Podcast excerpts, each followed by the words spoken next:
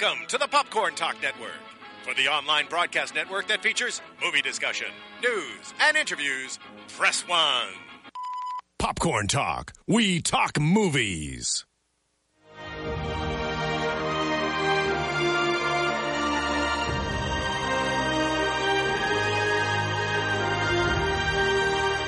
From the Popcorn Talk Network, the online broadcast network for movie talk, Alicia Malone with Scott Movie Mantz and the Schmoes Know. This is Profile.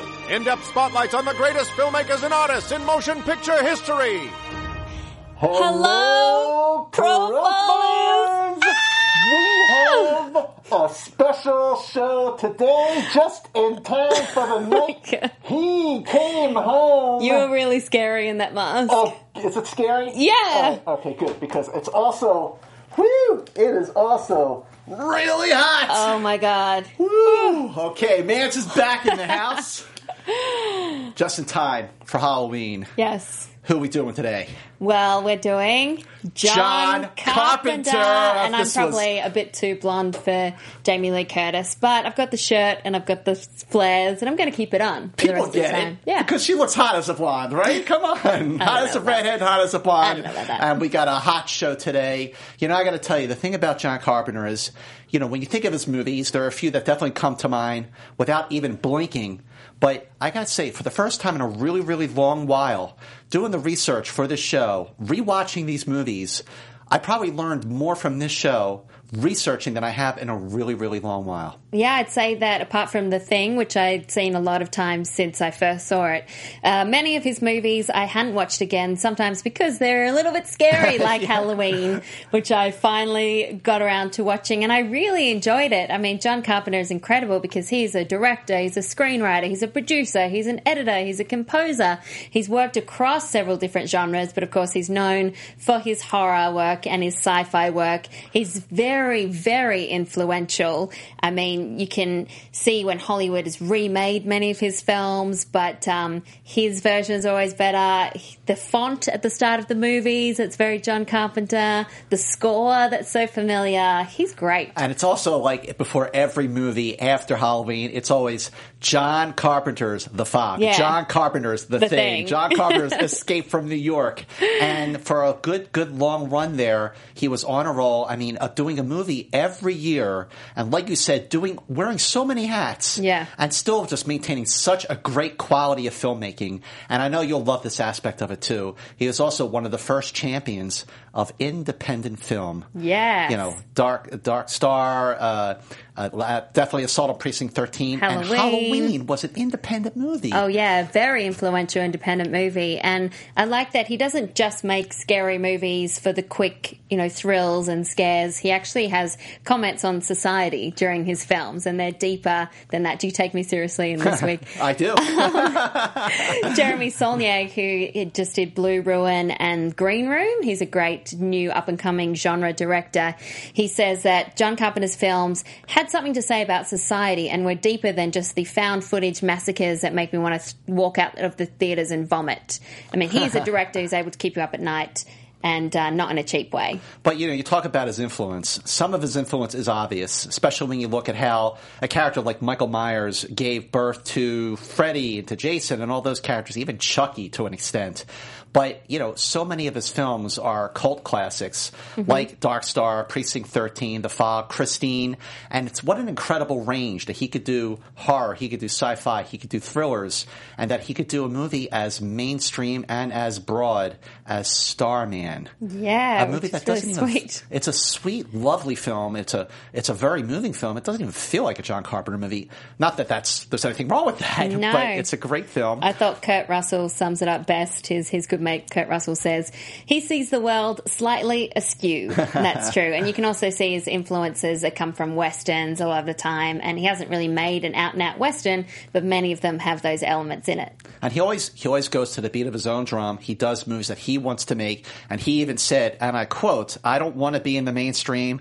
I don't want to be. I want to be an individual. I want to wear my films. Uh, uh, I, I want each of my films as a badge of pride. That's why I cherish all of my bad reviews. If critics start liking my movies, then I'm in trouble." Yeah. But uh, this th- these movies that we're talking about today, and we, we couldn't jam them all into our it's Kaley Cuoco for Priceline. Ready to go to your happy place for a happy price? Well, why didn't you say so? Just download the Priceline app right now and save up to 60% on hotels. So whether it's Cousin Kevin's Kazoo concert in Kansas City, go Kevin, or Becky's Bachelorette Bash in Bermuda, you never have to miss a trip ever again. So download the Priceline app today. Your savings are waiting. Go to your happy place for a happy price. Go to your happy price, Priceline. Our Fast Five. We have a pretty awesome Fast Five for John Carpenter Oh, profiles today. yes. It was hard to choose. Well, I mean, what a, a incredible career, Mm-hmm. a bizarre, a bizarre career, a haunting body of work, Mm-hmm. and an incredible, wonderful life, and that is our cue. To roll the video. Screenwriter, producer, editor, director, composer, legend. A man of many hats, John Howard Carpenter was born on January 16, 1948 in Carthage, New York, to parents Milton Jean and Howard Ralph Carpenter, a music professor. Captivated by movies from an early age and ranging from the westerns of Howard Hawks and John Ford to sci-fi staples like The Thing from Another World and Forbidden Planet, Carpenter started filming horror shorts on his 8mm camera before entering high school. Carpenter briefly attended Western Kentucky University before transferring to the University of Southern California's School of Cinematic Arts in 1968 but soon dropped to devote his time to making movies. His first major film was 1974's Dark Star, which cost just $60,000 to make and showcased Carpenter's talents as a multitasker, as he wrote, produced, edited, and scored it in addition to directing. Following 1976 Assault on Precinct 13, Carpenter really broke through as a visionary filmmaker with 1978's Halloween. The groundbreaking slasher pick cost just $320,000 to make but grossed over $65 million, making it one of the most successful independent films of all time. That propelled Carpenter to tremendous critical and commercial success in the decade that followed, thanks to classics like Escape from New York, The Thing, Starman, and They Live. Wow. I'm just going to keep this knife over here, Don't away worry. from you and that mask. As long as the mask is off, Lee, she got nothing to worry about. and I'm pure and innocent, so I have nothing to worry about. yeah, you have nothing to worry about. Ding. That music, that oh, music. Oh my gosh. I mean, tell me you're watching a movie, right? And long after the movie's over, you're still not thinking about that music. I love the music as well. It scares me and it's also really fun to listen to. I kind of want to have it on in my car as I'm driving home. Just to, to sort of stay in the mood for Halloween, right? Yeah, but that is the perfect segue into First Blood because my First Blood was probably similar to yours, Halloween. Okay, let's hear yours.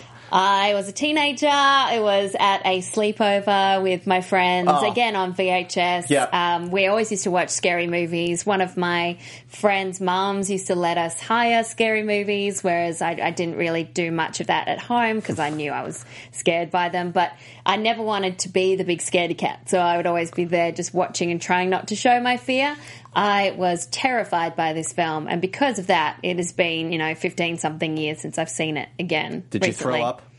I didn't throw up this time, but I didn't sleep, and it was it was difficult because everyone else, my friends, were like, "We're not going to sleep either. We're going to stay up all night." And then I was the only one who actually stayed up all night, so I felt a bit ill, but I didn't throw up. Yay! So when you walked away from your friends, did you say, I'll be right back? no, I did not. Okay, good. And Bill Callahan, who's watching, says, "That's not a knife. This is a knife. This is a knife. It's a knife." Uh, so your experience with Halloween? My experience with Halloween was like yours. It was Halloween, and it was on Halloween in 1978, for like a few days after the movie opened.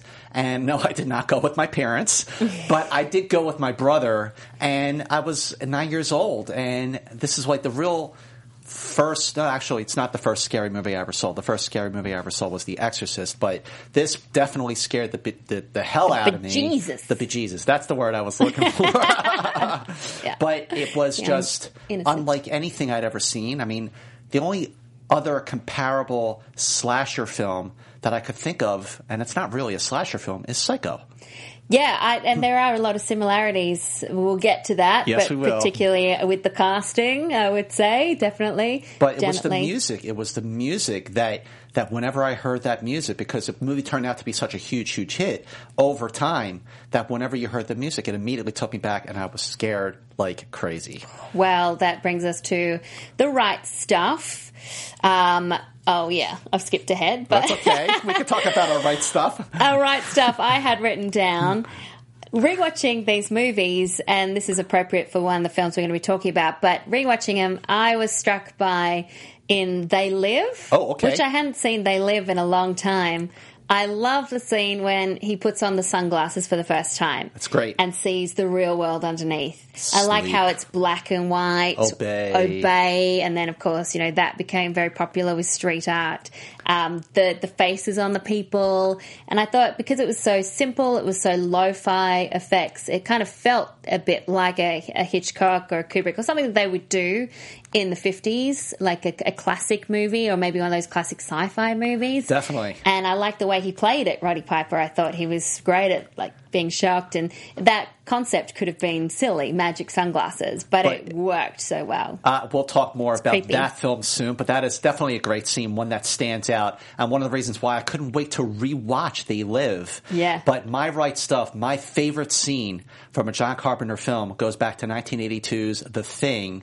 And we'll be talking about this with one of our special guests on today's profiles. Ooh, yeah. The scene with the blood test. Oh, That yeah. movie but is just so Tense. intense and scary and disturbing and gross and holds up. It's such a great paranoid thriller. Thriller, but when they're all tied up and they're trying to, you know, uh, Kurt Russell is trying to figure out who the thing is by putting a hot wire into the blood taken by each person, and then he puts the wire into the blood and the blood jumps out. Yeah. because that was the alien. That was the thing. Yeah. and then and then the guy starts changing, and everybody's like, get, get, you know, free me. Get- It is so so terrifying, and the the flamethrower isn't working. It is it is such a hard movie to watch scene. for all the right reasons. All right, well, let's now get into our Fast Five. Number five. Is I have come here to chew bubblegum and kick ass.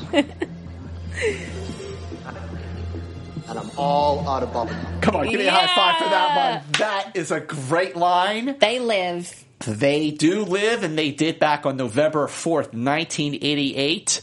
Cost three million to make. Box office thirteen. Doesn't sound like a lot, but the movie has definitely turned into a classic over time. I saw this movie when I was a sophomore at Penn State, and I was drunk, really drunk. And this movie was really freaky. Try watching this movie drunk.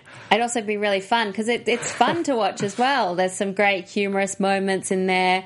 of course, starring the late great Roddy Piper Yeah, as Roddy the nameless drifter. He's called John Nada in the credits, but never actually has a name during it. Like we were saying before, it's had a huge impact on street art. Uh, Shepard Fairey, who's a street artist, used the Obey in all his work, and then later on for Obama's political campaign. Yeah. Uh, there was that shot for shot remake that they did uh, in South Park, in Yeah. South Park, which was really funny.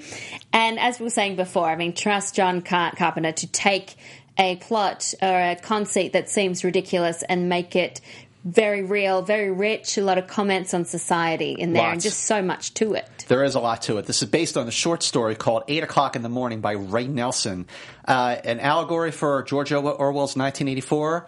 Close, but this was really a reflection of John Carpenter's distaste for Reaganomics and the commercialization of pop culture and politics. Definitely Carpenter's strongest movie with a statement Yeah. and uh, definitely one that has held up over time. Also, the best use of sunglasses, I would say, since Risky Business. and one of the best fight scenes Oh, yeah, in a movie great. ever. Uh-huh. That Roddy Piper versus Keith David goes for what? It goes for like five minutes. Yeah, it keeps going. No score, and it just keeps going, keeps going, keeps going. You're right. There's no score. There's no score. So when you're watching it, I was just like, put on the sunglasses. Just put on the sunglasses. Just put on because it just it just gets like crazier and crazier, and then eventually. But of course, you believe Roddy Piper because he's a wrestler. He was not a professional actor, but he had that brawn behind him, and I thought he also did a great job acting in this film. He was great. He was definitely great. And the, the, the other thing about this movie and other John Carpenter films is I've really noticed rewatching a lot of these movies how much setup. He puts a lot of time into developing his characters, developing the story, making fully realized characters, and they, they live is no exception to that. Mm-hmm. He does not put on the sunglasses until 32 minutes in. Wow, yeah. And when that happens, you're just like, whoa, what is going It's on It's pretty here? heavy. Homeless guys trying to make a living, you know. And on the Blu-ray extra features, John Carpenter was asked if he thought about cutting down that fight scene, and he simply said, "F no." That's very, very cool. Love that. Well, uh, John Carpenter also said that They Live was made as a response to the Reagan years. Everything we see is designed to sell something. The only thing they want to do is take our money. And Jay Carr, the film critic for the Boston Globe, loved They Live and said, as a sci-fi horror comedy, They Live, with its wake-up call to the world, is in a class with The Terminator and RoboCop. It feels ahead of its time, doesn't it? It does. And Timothy Husak says, Not only do I think that They Live is Mr. Carpenter's most underrated film, it is quite simply one of the most underrated films in movie history. It has a great premise, never trust your government, and consumerism. The fact that you can only see the world for what it really is by putting on these sunglasses is something I have not seen in another film since. Carpenter's direction is brilliant as always, and he gets a great acting performance out of the late, great Roddy Rowdy Pied Piper. Mm-hmm. Keith David is equally magnificent as he, just like Kurt Russell, is a staple of Carpenter's films. And Aaron Turner, a profiler, says They Live, probably Carpenter's most underrated film. He takes sci-fi genius and makes a commentary on societal issues. Plus, the fight scene is great with the late Roddy Piper and Keith David. Everyone loves the fight scene, and everyone thinks this movie is underrated, which it is. yeah, Lawrence Fitzsimmons on YouTube says one of the best fight scenes of all time. Yeah, it's so so great. Well, listen, you know, learned a lot of things here doing profiles on on John Carpenter. A lot of things doing the research. For example, did you know? Can you imagine these movies? He turned down the chance to direct Fatal Attraction. This was my quiz show question. Oh no! well, let me guess, you're going to say Top Gun? yes, You're going to say Zombieland? I was not going to say Zombieland. Yeah, there you go, that's another one. That was another one he turned Yeah, down. yeah. Oh man, that's you know maybe we should script the quiz, quiz show this week. Yeah, I think so. All right, then we'll, we'll move on from I that I think one. so. Uh, what do you got from me? Well, did you know that John Carpenter appears in a couple of his own movies under the name Rip Height? In The Fog, Village of the Damned, um, and Starman as well. He's in Starman. Yeah. And I think he's Oh. also in The Thing too, like briefly. Well, I know that as a the Norwegian. voice, the voice in They Live that says sleep, sleep, Sleep. that's him. Oh, that's cool. That's very, very cool. His five favorite movies of all time. I mean, it might be different now, but at the time when John Carpenter was asked his five favorite movies ever, Only Angels Have Wings, Rio Bravo, Mm-hmm. Yep. Blow Up, Vertigo, and Citizen Kane. Oh, don't say it. I'm not saying it. Citizen Kane. I would. I, I thought he'd have like The Quiet Man or The Searchers there Or too. Psycho. Psycho. But that is that's really interesting. If he doesn't like doing sequels. Escape from LA was his only exception. He wrote Halloween 2, but refused to direct it, saying he didn't want to direct the same movie again. Oh, I didn't know he wrote it. Yeah. Interesting. Well, also, you know, he has a son named Cody Carpenter with Adrienne Barbeau, who they were married from 1979 to 1984. She made her feature film debut in The Fog and gave an amazing performance in that movie. Time now for some business that we always, always have to take care of on profiles because this is really important. As you know, or maybe you don't, but you will now, make sure you go to iTunes and subscribe to Profiles. Subscribe to Profiles, and very important, rate and review us on iTunes. We need those ratings and reviews to survive. We've been sort of uh dropped off a little bit with the ratings and reviews lately, so let's pick that back up again. Or else. Or else. Make sure you go to youtube.com backslash popcorn talk network subscribe to our video and make sure you share it with everyone all your film friends make sure you tell your film friends to share it with others let's like make profiles go viral Yeah. and alicia just uploaded a bunch of brand spanking new profiles t-shirts yes. to the TeePublic store. So make sure you go to teepublic.com backslash user backslash profiles. Lots of very, very, very cool Uh-huh. I profiles bought a t-shirts. bunch. I bought four. You bought four? Yeah. Oh, that's so cool. I gotta, I gotta go on there. Yeah. Also very important, go to our Facebook page. Our Facebook page is Profiles with Malone and Mantz. This is a very active and fun website. You'll find out first who our next profile is. You can weigh in on your favorite movies. We read the comments on the air as you see. We do these brackets where you pick your favorite character, your favorite movie, your favorite scenes. So make sure you go to Profiles with Malone and Mantz. Like our Facebook page. Make sure you like it. And definitely, last but certainly not least, follow us on Twitter at Alicia Malone, at Movie Mantz, at Alicia Malone Yeah. at Movie Mantz. At Alicia Malone at Movie Pause. Mantz. You need to like, The a few people saying they think you should put the mask back on. So I don't know about that. And hi to Cobster, who is watching live, our friend Cobster, who does a great podcast called Horror Flicks. So this is his jam.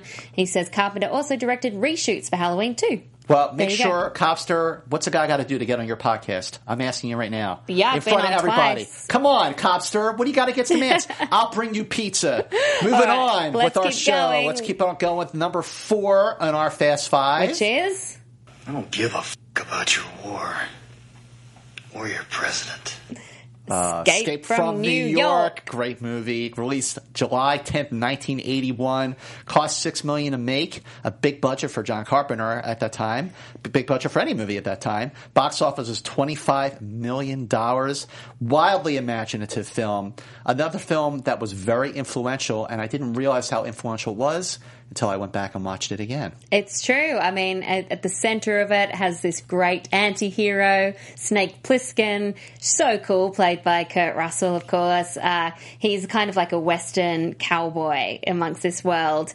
Um, I like that he wrote the film back in the 1970s as a reaction to the Watergate scandal. But even when you watch it now, it, it holds up. It feels very true and it feels very present day, even Yeah, though it, it is also of its time. Feels like a Western in many ways. And as you said, this was Carpenter's first large scale production. It showed what he could do with some money behind him. Well, you know, so I'm watching Escape from New York, and I'm thinking, boy, this movie looks like a lot uh, between the wardrobe and the production design. A movie that came out the following year. A What movie that? that? I love, Blade Runner. Blade Runner. I also was even thinking like more recent film, The Purge. The Purge, okay. Feels very That does feel very much like Escape, from, New York. But with Blade Runner, you know, the, the, the costume design, the production values, the way it was so dark. Yeah. So then I'm, I'm doing a little more research and I, and I read that the model of the city of New York was repainted and reused for Blade Runner. There you go. So there's something It has there. that feel, and it's got that classic plot of you know, man on a mission with a ticking clock. Literally, ticking clock. Yeah. a very, very bleak world, a badass protagonist, and comments on society and distrusting the government. I like the president character. Yeah, yeah, Donald Pleasence. Uh, you know, the maximum security prison, Manhattan, 1997 1997. Once you go in, you don't come out. Those are the rules. Uh, and I'll tell you, the scene where, I mean, you don't really see Air Force One crash into a building, but knowing that a plane is crashing into a building in New York, you know, was a little unnerving to watch because of obviously 9-11. Yeah. Um, but uh, it's it's it's such a great movie. It's a cult classic. It's a mainstream classic, and the eye patch was suggested by Kurt Russell. and it just made the character so iconic straight away. It's um, I mean, it's a pretty dark movie. Not that many special effects in there. Great widescreen cinematography, which he's known for, but some real fleshed out, interesting characters uh, with some humor, some quirky Lot of humor, so. Carpenter brought on his friend Nick Castle to add some humor to the script. The studios wanted Charles Bronson or, you know, Tommy Lee Jones to play Snake, and John said, no, I want Kurt Russell. Well, they- they 'Cause he were wasn't a big star at that point. Well, they also no, he wasn't. And you know what? Escape from New York. Now that I think about it, was a, was a game changer for Kurt Russell because even though he had done Elvis, the TV miniseries, which was directed by John Carpenter a couple years earlier, you know, I thought of Kurt Russell as like the, the Disney boy from like the computer wore tennis shoes. Really? Yeah. You know, so this was like a big thing to see him in such a gritty, dark, badass kind of role. So cool. But he was so good. You know, it was Snake Snake Plissken was actually based on Clint Eastwood, who turned it down Yeah. but you could see You can see that. that snarl. gruff. Yeah, that's the gruff snarl. Uh, Time Magazine loved the film. Said John Carpenter's offering a summer moviegoer a rare opportunity to escape the air-conditioned torpor of ordinary entertainment into the hothouse humidity of their own paranoia. It's a trip worth taking. Well, uh, Morgan Robinson says, I had only watched Escape from New York for the first time a few months ago after watching many Carpenter films before it, and I can't understand why it took me so long. Easily one of the best and most entertaining action films I've seen. Kurt Russell is incredible as the legendary Snake Plissken, a character that will go down in movie history. It is a wonderful, mesmerizing film that you can't take your eyes off. I also like that it's set in some bizarre version of 1997. Strangely enough, the year I was born, fan, hashtag film geek, hashtag profile for life, life hashtag Carpenter, is, a genius. Very, very cool. Love that. Well, you know, how awesome is it, Leash, when we get to interview, we get to talk to these people From the movies. from the movies for our little show. It's amazing. It I is amazing. So we had not one but two great guests from Profiles talking about John Carpenter. Our first, she starred in The Fog, her feature film debut, and she was also part of the ensemble in Escape from New York. Here is the conversation part one with Adrienne Barbeau. And joining us right now on Profiles is Adrienne Barbeau. It is so great. Thank you so much for calling in to talk with us about John Carpenter on Profiles and on your films The Fog and Escape from New York. You're on with Scott and Alicia. Well, I'm glad to be talking about John. Well, looking at his films, I mean, he's definitely someone you think of when you think of Halloween and sci fi and horror. In your opinion, what makes him such an influential filmmaker? I think if you ask John, he had one intent when he when he began his career, and that was to elicit an a visceral reaction from his audiences. He wasn't interested in making them think or in changing their political viewpoints or, or anything else like that. He wanted to make them feel, and he certainly has accomplished that with all of his films. Actually, I'm a huge hit of. Uh, I'm a huge fan of two of his films, which did not fall in the ho- uh, horror genre. I loved what John did with uh, the miniseries Elvis Oh, yeah. with Kurt Russell playing Elvis. And then my other all-time favorite of his is um, Starman with Jeff Bridges.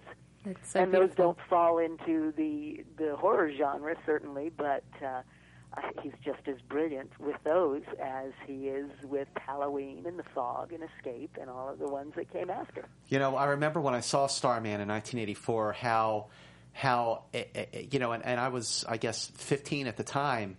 I couldn't believe that it was directed by John Carpenter because he had done so many movies extremely well in the genre, and like you said, it was such a it was such an accomplished movie that was really outside the box for him.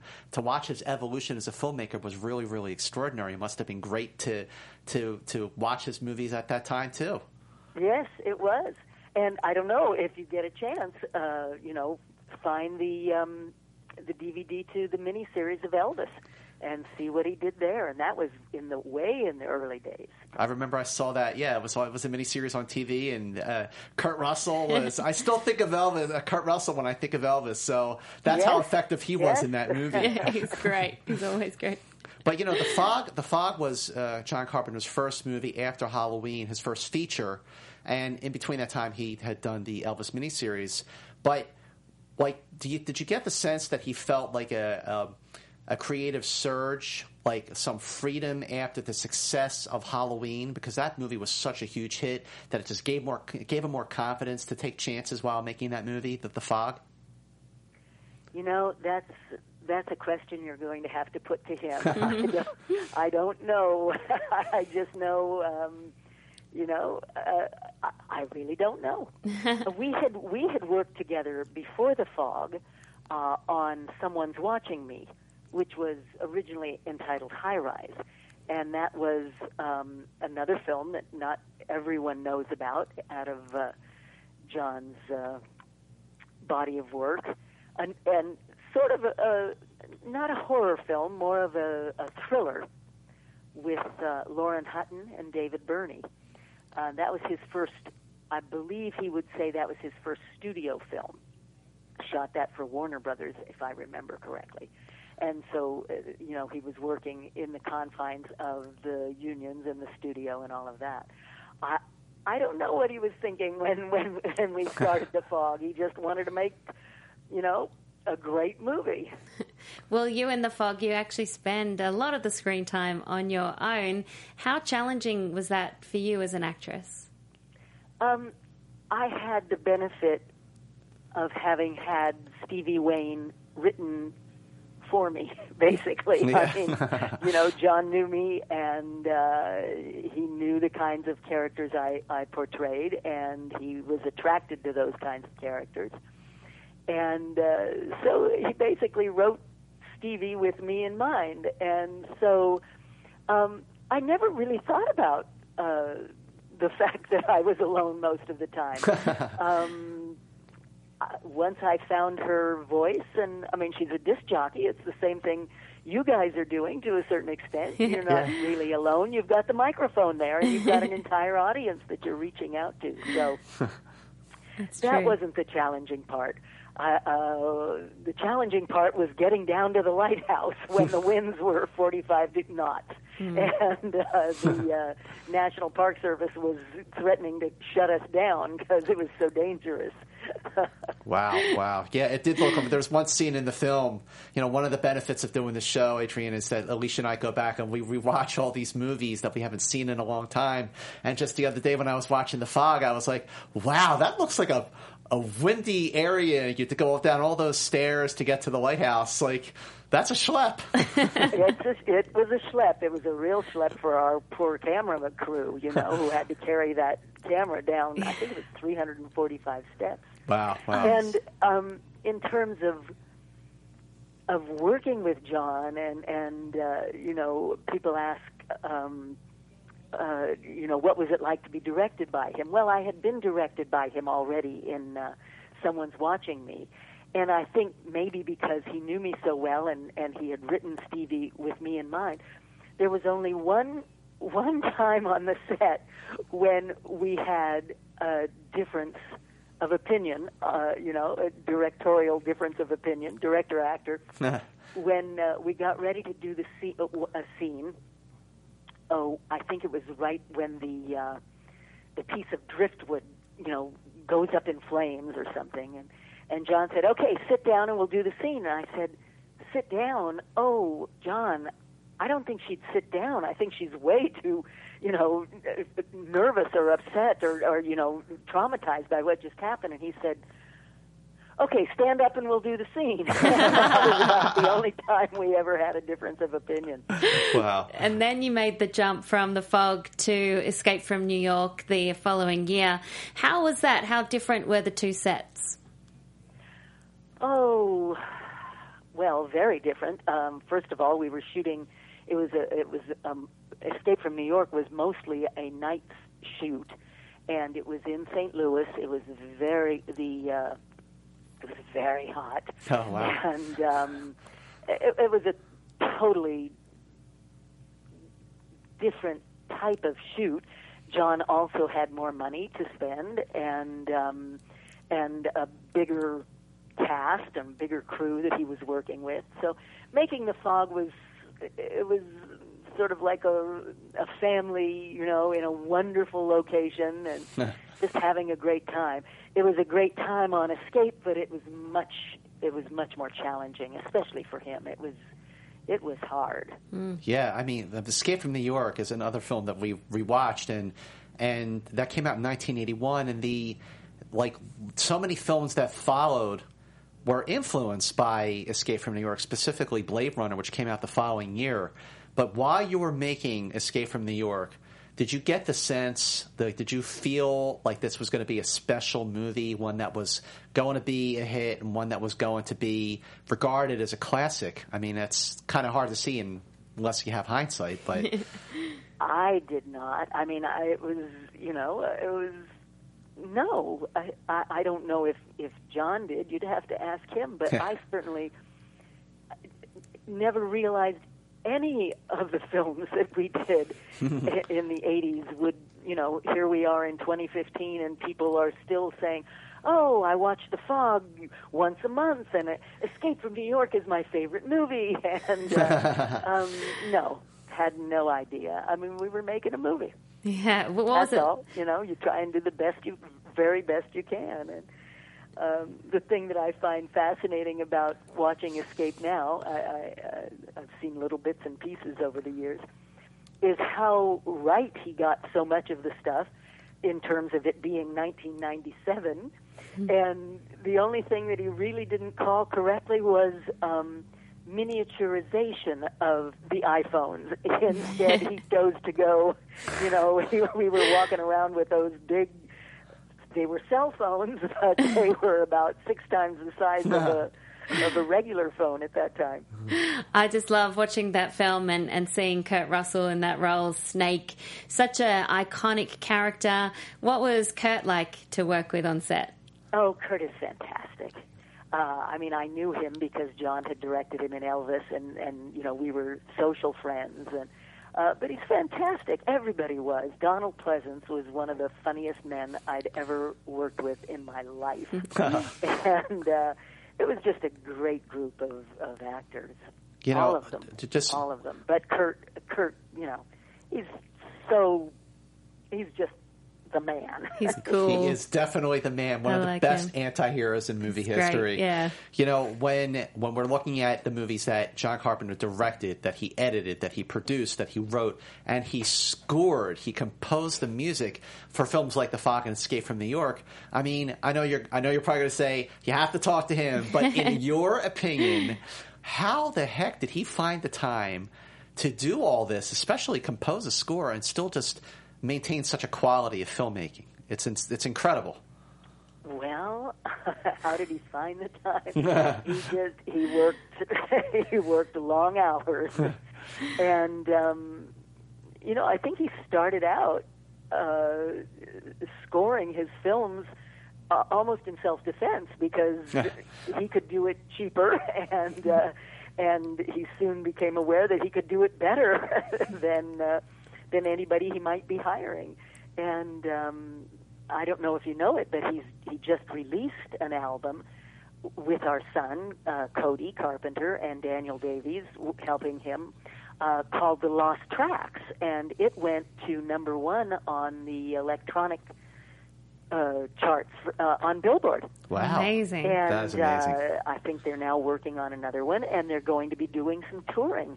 Yeah, Oh, I saw so something cool. So, about I mean, John, Iceland. you know, John, uh, I think he probably started playing music even before he picked up a a, a, a camera when he, he and he picked up a camera when he was eight. so uh, he, he he knows how to do that. Yeah, well, we think when you think back to working with John on The Fog and Escape from New York, what are some of your favorite memories of seeing him in action? Hmm. you have to ask him. well, I- I will go back to um, someone's watching me and say that he had an enormous uh, impact on my career.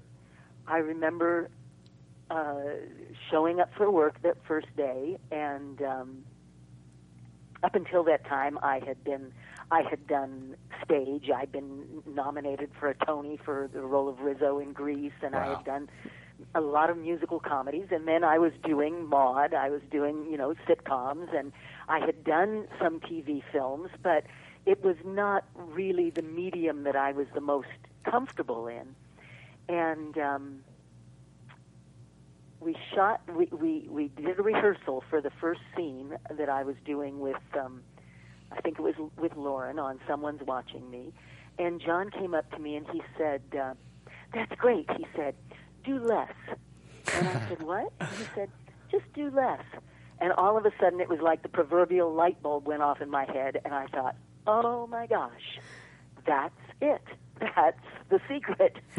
For me, you know, coming from stage and coming from sitcom and coming from tape and all of that. For me to do film, he gave me an enormous gift as a director give, to give an actress, uh, which was just that one little hint Wow. in how to act for screen. So I do remember that. I remember that very, very clearly. The rest, the fog and escape, all I remember was having a good time. You know, I mean, he he keeps a happy set, and it's a joy to go to work. And um, you know, he's just he's one of the best. Well, Yes, it is a is. joy to speak with you, and Adrienne, thank you so much. I know that you uh, uh, it, you squeezed this phone call in, and we're really, really grateful. Thank you Yes, we so much for call, talking with us about John Carpenter on Profiles. Thank you. Thanks. Have a Thank great, great day. Thank you. Bye bye. Bye. Bye bye. She was That- lovely. She was so lovely. That gets a high five. Very, very good.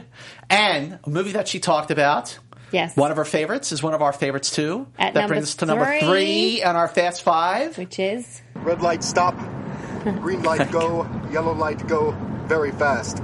You're so good. Starman. Starman. Such a great line. Released December 14th, 1984. Cost 24 million to make. Box office domestic 29 million. Not a big hit, but one Oscar nomination for Jeff Bridges as Starman, aka Scott Hayden. Uh, the only John Carpenter movie to get an Oscar nomination for anything. and his most emotional movie. Yep, absolutely. It's heartbreaking, it's heartwarming, it's intergalactical love story. Again, another film that maybe on paper might sound a bit silly, but it's thanks to the wonderful performances of Jeff Bridges, of Karen Allen, and their chemistry together, which makes it just so sweet because they play their characters with such earnest and you really believe them. You believe that she is really grieving and then you believe how she slowly comes around and you believe Jeff Bridges. I mean, he is someone who's so familiar to us now. Um, he's so full of personality himself and he has to tone it right back. But you see his character changing slowly throughout the film and becoming more and more human. I Yep. Love that. Yeah, he evolves. And Charles Martin Smith was also really great in this movie as the national security guy who's trying to protect him and let him go back to his home planet. Yeah. This movie, not a lot of people know this, and I didn't know until I rewatched it the other day, produced by Michael Douglas. Yeah, I saw Which that. was like, what? I know, I So forgot that. he had uh, Columbia made the film. They chose Starman. Columbia did over E.T., forcing Steven Spielberg to go to Universal. It worked out great for Spielberg because E.T. turned out to be such a huge hit. Not so much for Starman. The box office was kind of disappointing, but it is a great movie, one that holds up so well, and one that, like you said, really does have it all and just shows the evolution of John Carpenter as a filmmaker that he would go outside of his horror comfort zone to make a movie that is just so rewarding and enthralling and moving and unforgettable and funny and exciting and intense all the things you said Yeah, even outside of his sci-fi comfort zone, because the studio wanted more of a straight sci-fi movie, but John wanted to focus on the central relationship, show another side to himself, and it really, it, it really gets you. I mean, it just shows you that John is such a skilled director because he can make you cry and he can make you scream, he can make you scared, and he can make you feel something. He, he's great. And Roger Ebert, our good friend, pretend friend that we love to read his reviews because he always got it so right. He says, All this seems like a setup for a science fiction movie, but what's interesting is the way the director, John Carpenter, makes a U turn and treats Starman like a road movie. Yeah, it is a road trip true. movie. Yeah, it's a and it's got a beautiful score by Jack Nitzsche. Sounds a little like Vangelis and Blade Runner. A lot of religious undertones in this movie. The way the Starman brings the deer back to life, the way he gets Jenny Hayden pregnant and tells her that your baby will be a teacher.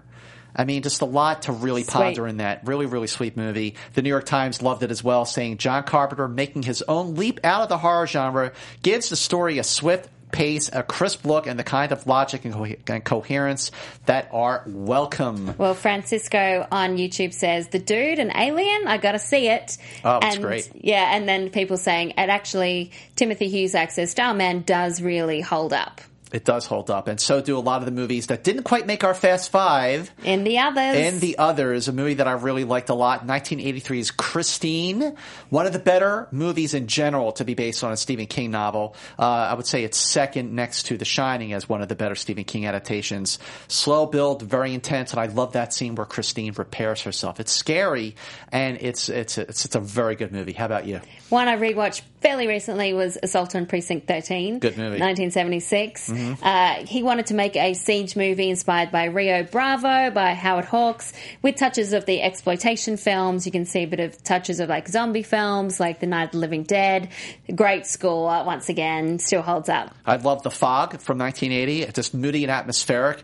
Uh, really, just a good old fashioned love story. And I love that the movie features both Jamie Lee Curtis and Janet Leigh, mother and daughter, Mother and together daughter. in one movie.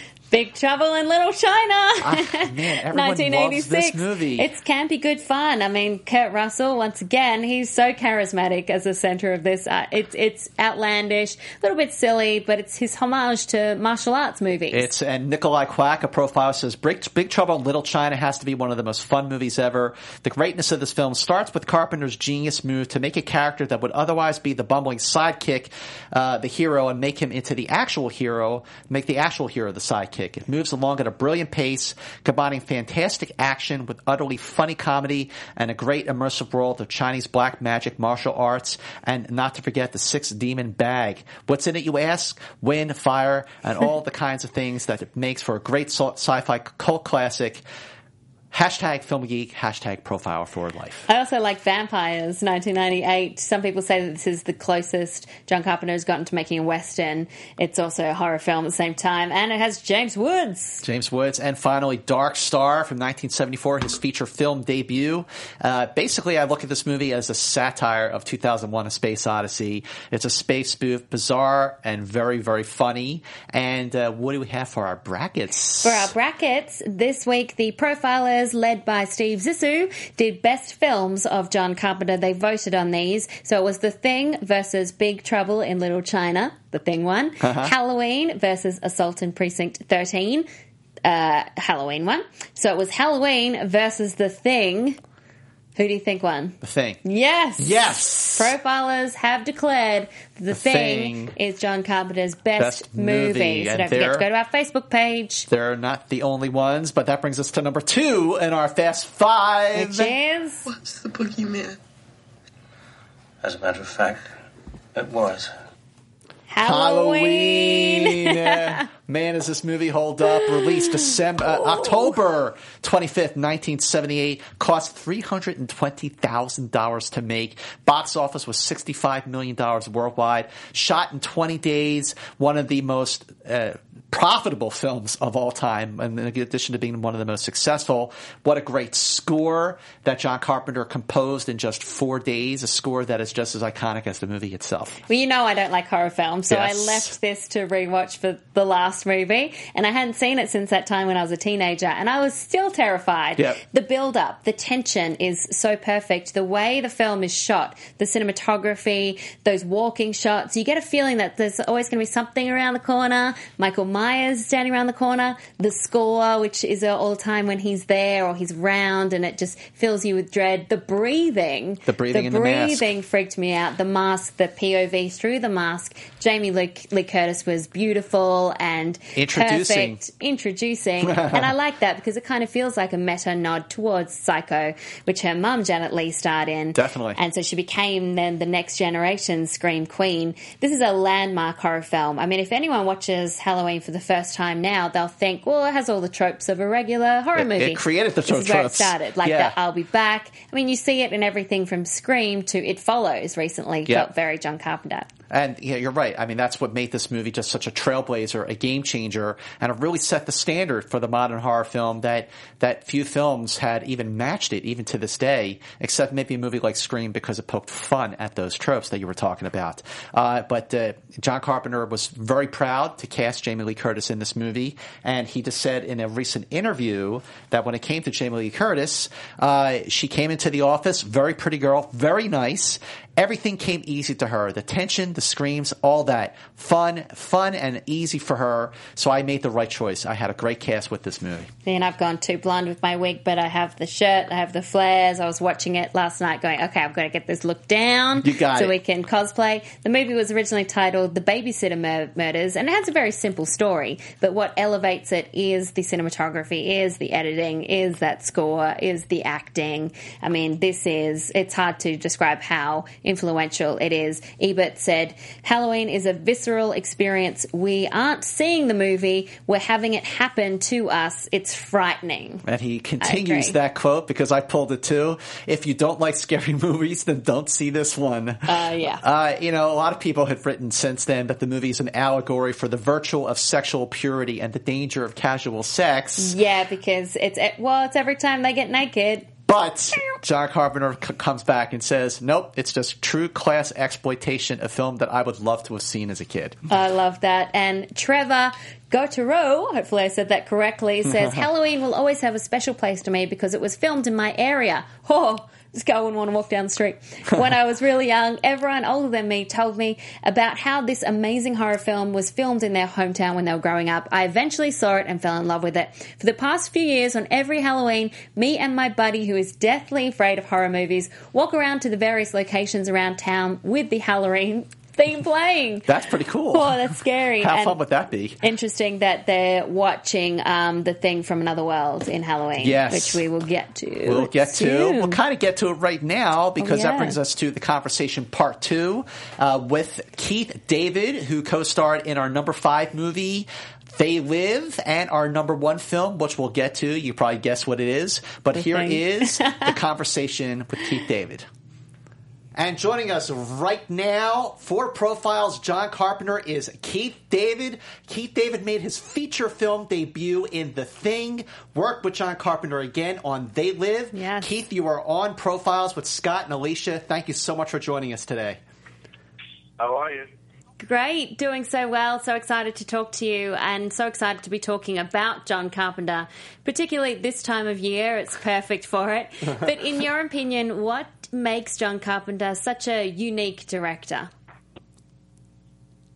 Um, well, I mean, one of the things is his uh, his extremely vivid imagination. Yes. I once asked um, when we were doing They Live, I asked him where did he get the inspiration for the monsters, and he said he dreamt about it one night. And I said, well, I wouldn't want to be in your dream. those, uh, those, uh, those, you know, when I saw, you know, the makeup for those um, creatures or whatever they were, they they were like scary. So I was like, wow, you dreamt about that?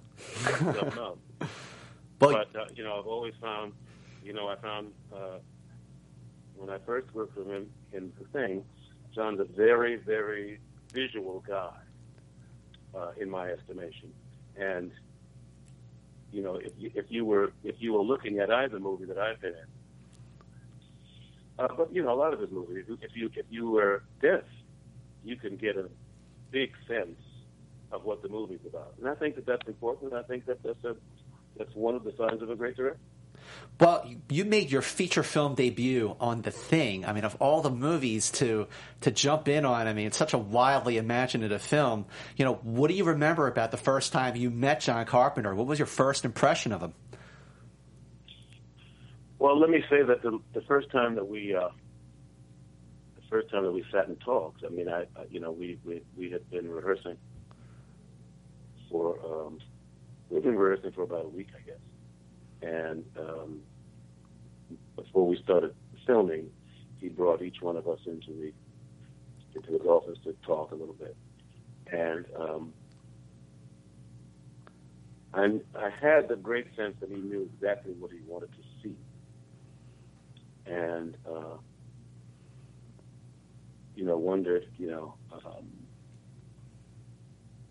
if he could help us get to um, what it is that he wanted emotionally, you know, and and uh, you know when you're working when you're working with we had a wonderful cast, a really fantastic veteran cast, uh, most of which had been on stage at some time, so people knew how to work, and so it made his job that much easier.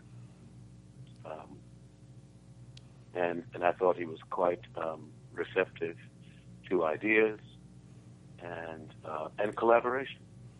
So that was a that was a really a great gift, especially for my first movie because I you know I'd never I had never been on film like that, and uh, as a matter of fact, I had just I had literally just come from a summer of speech teacher training Oh boy.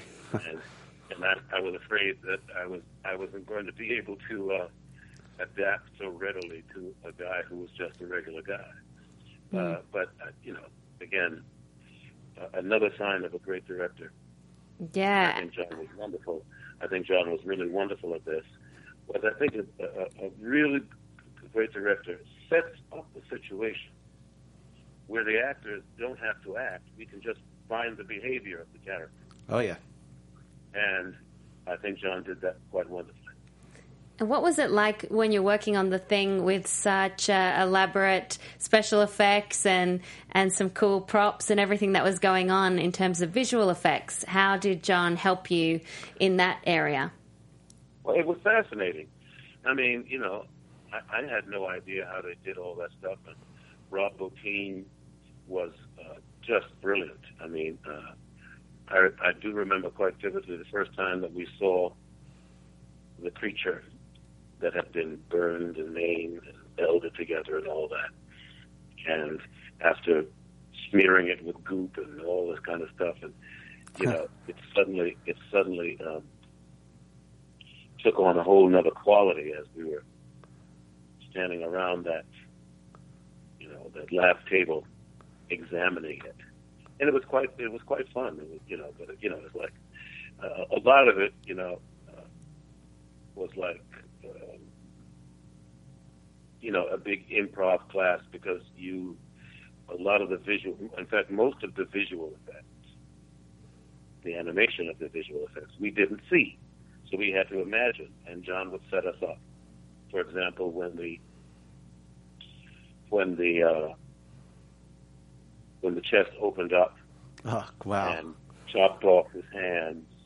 You know, we didn't we didn't see that, but we but we had we had a guy, and we had the prosthetic hands and and all that all that uh, special effects stuff that we we got to see that we got to see the reaction, but we didn't get to see the actual visual effect as it happened in the movie, and that was fascinating. Oh yeah. I mean, it was fascinating. It was fascinating to see it in the process in the studio.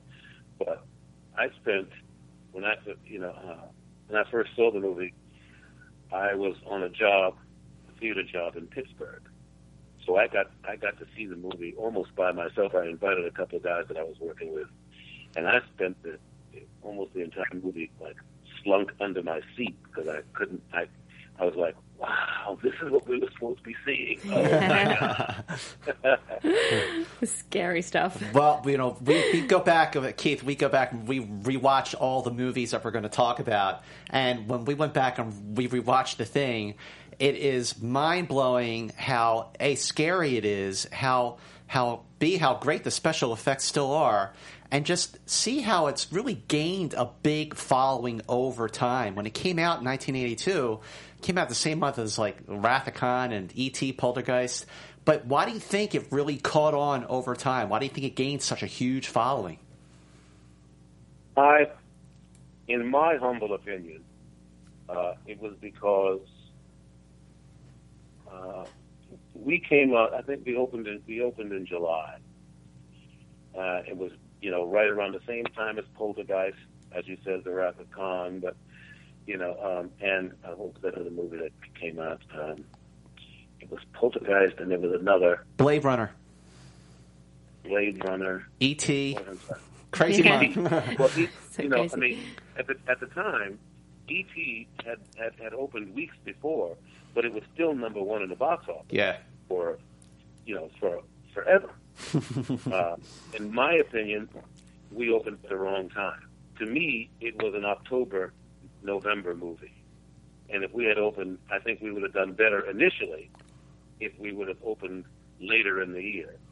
But that wasn't my call to make. uh, and you know, of course, when we opened, it got it got it got mixed reviews, and uh, and ET was still overshadowing everything. Yeah. But it, but it was, I think, and it still is a great movie. Yeah. And so over time, as people got to got to got to watch it over because it you know because it didn't do that great in the theater initially. You know they take them out they take them out of the theaters.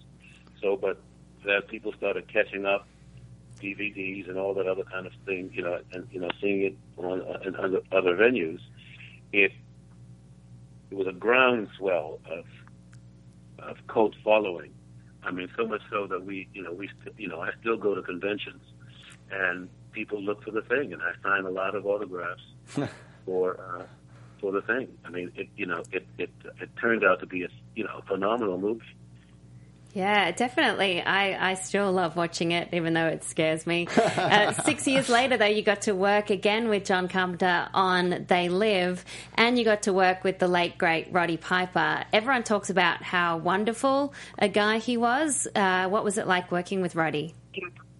Oh, it, it was a joy. I mean, Roddy was a wonderful man. He really was. Uh, uh, he really was a great man, and everything that people say about him is true. He was just. He was a joy to work with.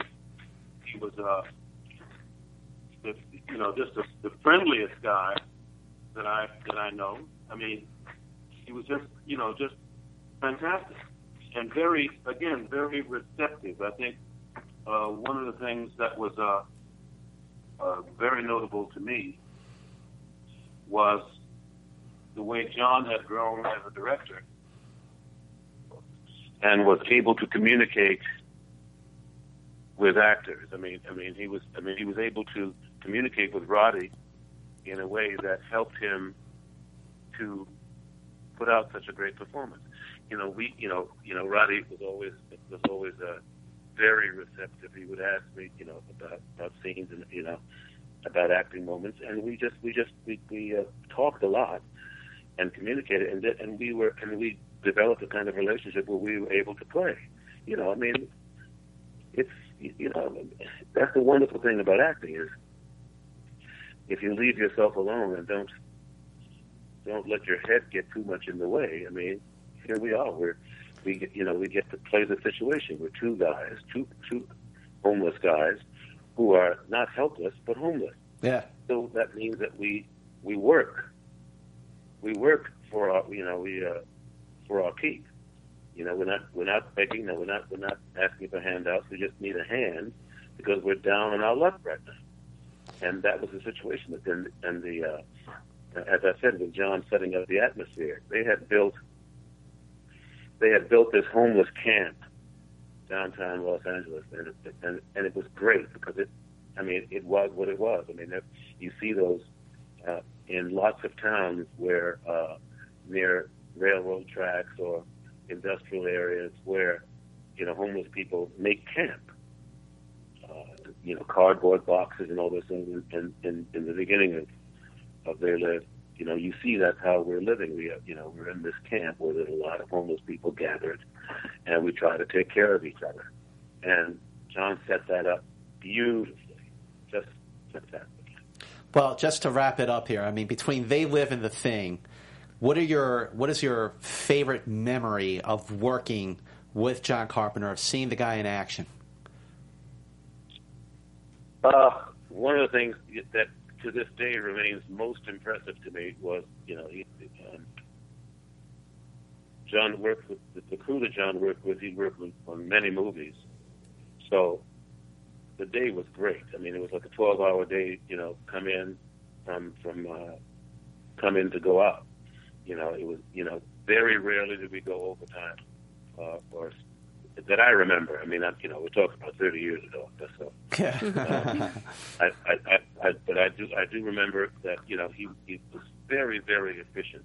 You know, and he didn't, you know, he didn't do a whole lot, a whole lot of takes. You know, you, you know, the actors would come prepared, and then we do the scenes. If he need, if he needs it again, he'll say he, he needs it again. You know, for some tech reasons, or if he wants to see a different reaction, he'll talk to us about a different reaction, and you know, you give it to him. I mean, I, one one of my favorite memories in the world uh, is the scene where we're tied up and they're testing the blood. Oh yeah. And Donald Moffat, Donald Moffat, um, is asking us to untie him. Now, what you saw on camera, what they kept was a completely genuine reaction because we had done it. We'd done it once or twice maybe three times. And then John whispered something into Donald's ear, and we didn't know what to expect. And then suddenly, you know, he went from being this very quiet, you know, gentleman, if you don't mind, I'd rather not spend the rest of the evening tied to this fucking couch. you know? And the reaction that you see from us was genuine because we had not expected that. I don't, I don't know what John said to him, but uh, it, it was it was it was brilliant. It was just brilliant. Well, That's great. That's so great. Listen, Keith David, thank you so much for taking the time out of your busy schedule. We know that you're in production, and uh, we're just very, very grateful that you took the time to call in and share your memories of working with John Carpenter on The Thing and on They Live. Thank you so, so much. Thank you. You're so welcome. Have a great right. day. Bye bye. Bye-bye. Yes. What a nice guy. If only he would nice. put on the sunglasses. Just put on the sunglasses. Put on the sunglasses. Put on the sunglasses. Well, that brings us to appropriately number one on our Fast Five, Which has happens to be- Wait here for a little while. See what happens. Oh, oh the, The end of the Thing. thing released June 25th, 1982, the same day as Blade Runner. Tough competition. Tough competition. Also the same month as Wrath of Khan, E.T., Poltergeist. But this movie is not just terrifying, it is disturbing, and it is really one of the scariest movies ever. because it's dark, it's tense, such a feeling of claustrophobia, Yep. a feeling of paranoia, It's a paranoid thriller. the tension that runs throughout. I mean, you don't know who or what might be the thing. Or where is it? Or where? I mean, we are talking off camera about the dog, how great the dog was The at the start. You don't really know what's happening, and then when he's just like there in the cage, looking all evil, the special effects still really hold up. Oh, they're so good. I mean, these are practical effects, you know, props and makeup and everything. No CGI. For example, the scene when the guy's chest opens and they use Oh. the flamethrower and his head detaches and Yeah. the legs come out and the antenna come out. I mean, it is wildly imaginative stuff uh, based on the novella Who Goes There, written by John W. Campbell Jr. and a remake of 1951's The Thing from Another World. Mhm. And it is just one of the best remakes and most incredible remakes of all time. Well, it's interesting that Kurt Russell, who of course stars in the film, who is such an iconic iconic character once again, MacReady. He said this movie won't be appreciated for 20 years. And he was right.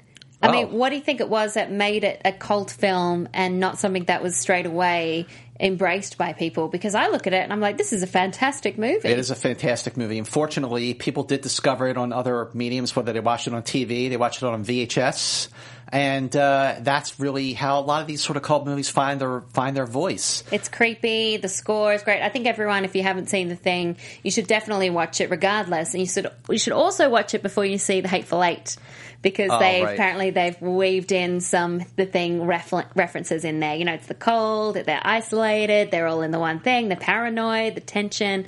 Also, I think it has a lot of humor as Another well, reason for- Tarantino style.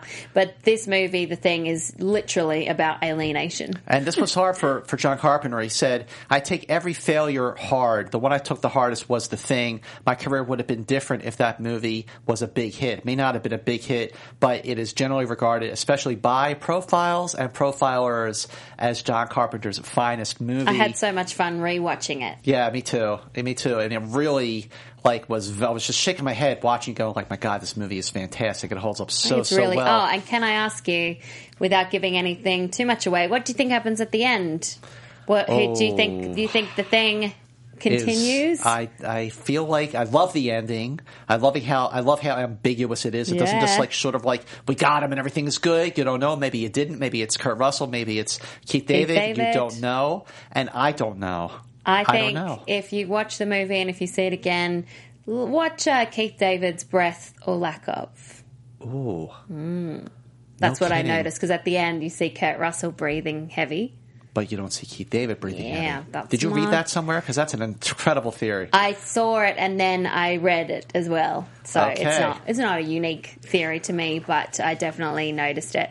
Mark Tordai, who's a great profiler, says the thing is a masterpiece, plain and simple, in a similar vein to other sci-fi horror masterpieces like Alien. The thing is an isolated, cramped, paranoid sci-fi thriller horror and one of the best ever made. If you haven't seen the thing, make sure you see this movie as soon as you can. Although released in 1982, the practical creative effects hold up well, and I guarantee the thing will not only frighten you, but keep you guessing till the very end. Yeah, Maude didn't want to come home until I'd stopped watching the Oh, thing. that was probably smart. If you don't like scary movies, and we're going to give the last word to Tyler Myers, who says The Thing is one of the most visceral horror films ever made. Its gloomy atmosphere, interesting characters, and incredible special effects, mainly practical, are all top notch across the board. Its themes of paranoia, isolation, claustrophobia, and trust are flawlessly handled and make for a compelling story amidst all the dread surrounding the movie. Carpenter exemplifies these factors to make a film that's very brutal, but also smarter than your average monster film. It's sci-fi horror at its finest. Oh yeah. And that brings us close to the end, but one more stab at business. You want to do the honors? All right, make sure you follow us on Facebook, Profiles with Malone and Mantz. That's where we gather your comments. Oh no, he's putting on his mask. That's where we uh, we do the brackets as well.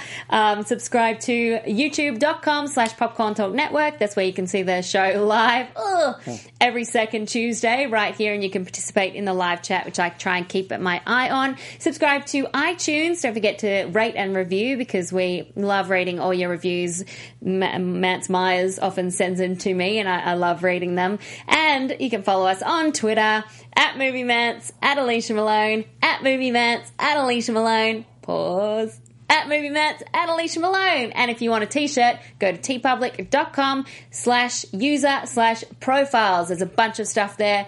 Whew, so, Mr. Myers, shall we recap our five? Recap in the fast, the fast five. Number five. They is- live. Uh, number four.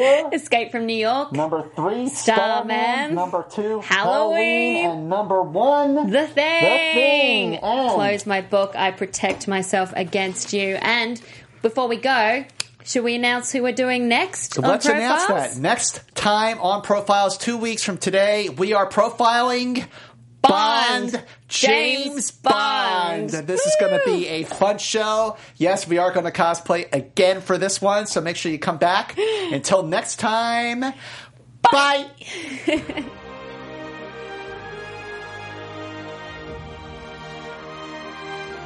From producers Maria Menounos, Kevin Undergaro, Phil Svitek, Christian Harloff, and the entire Popcorn Talk Network, we would like to thank you for tuning in. For questions or comments, be sure to visit popcorntalk.com. I'm Sir Richard Wentworth, and this has been a presentation of the Popcorn Talk Network.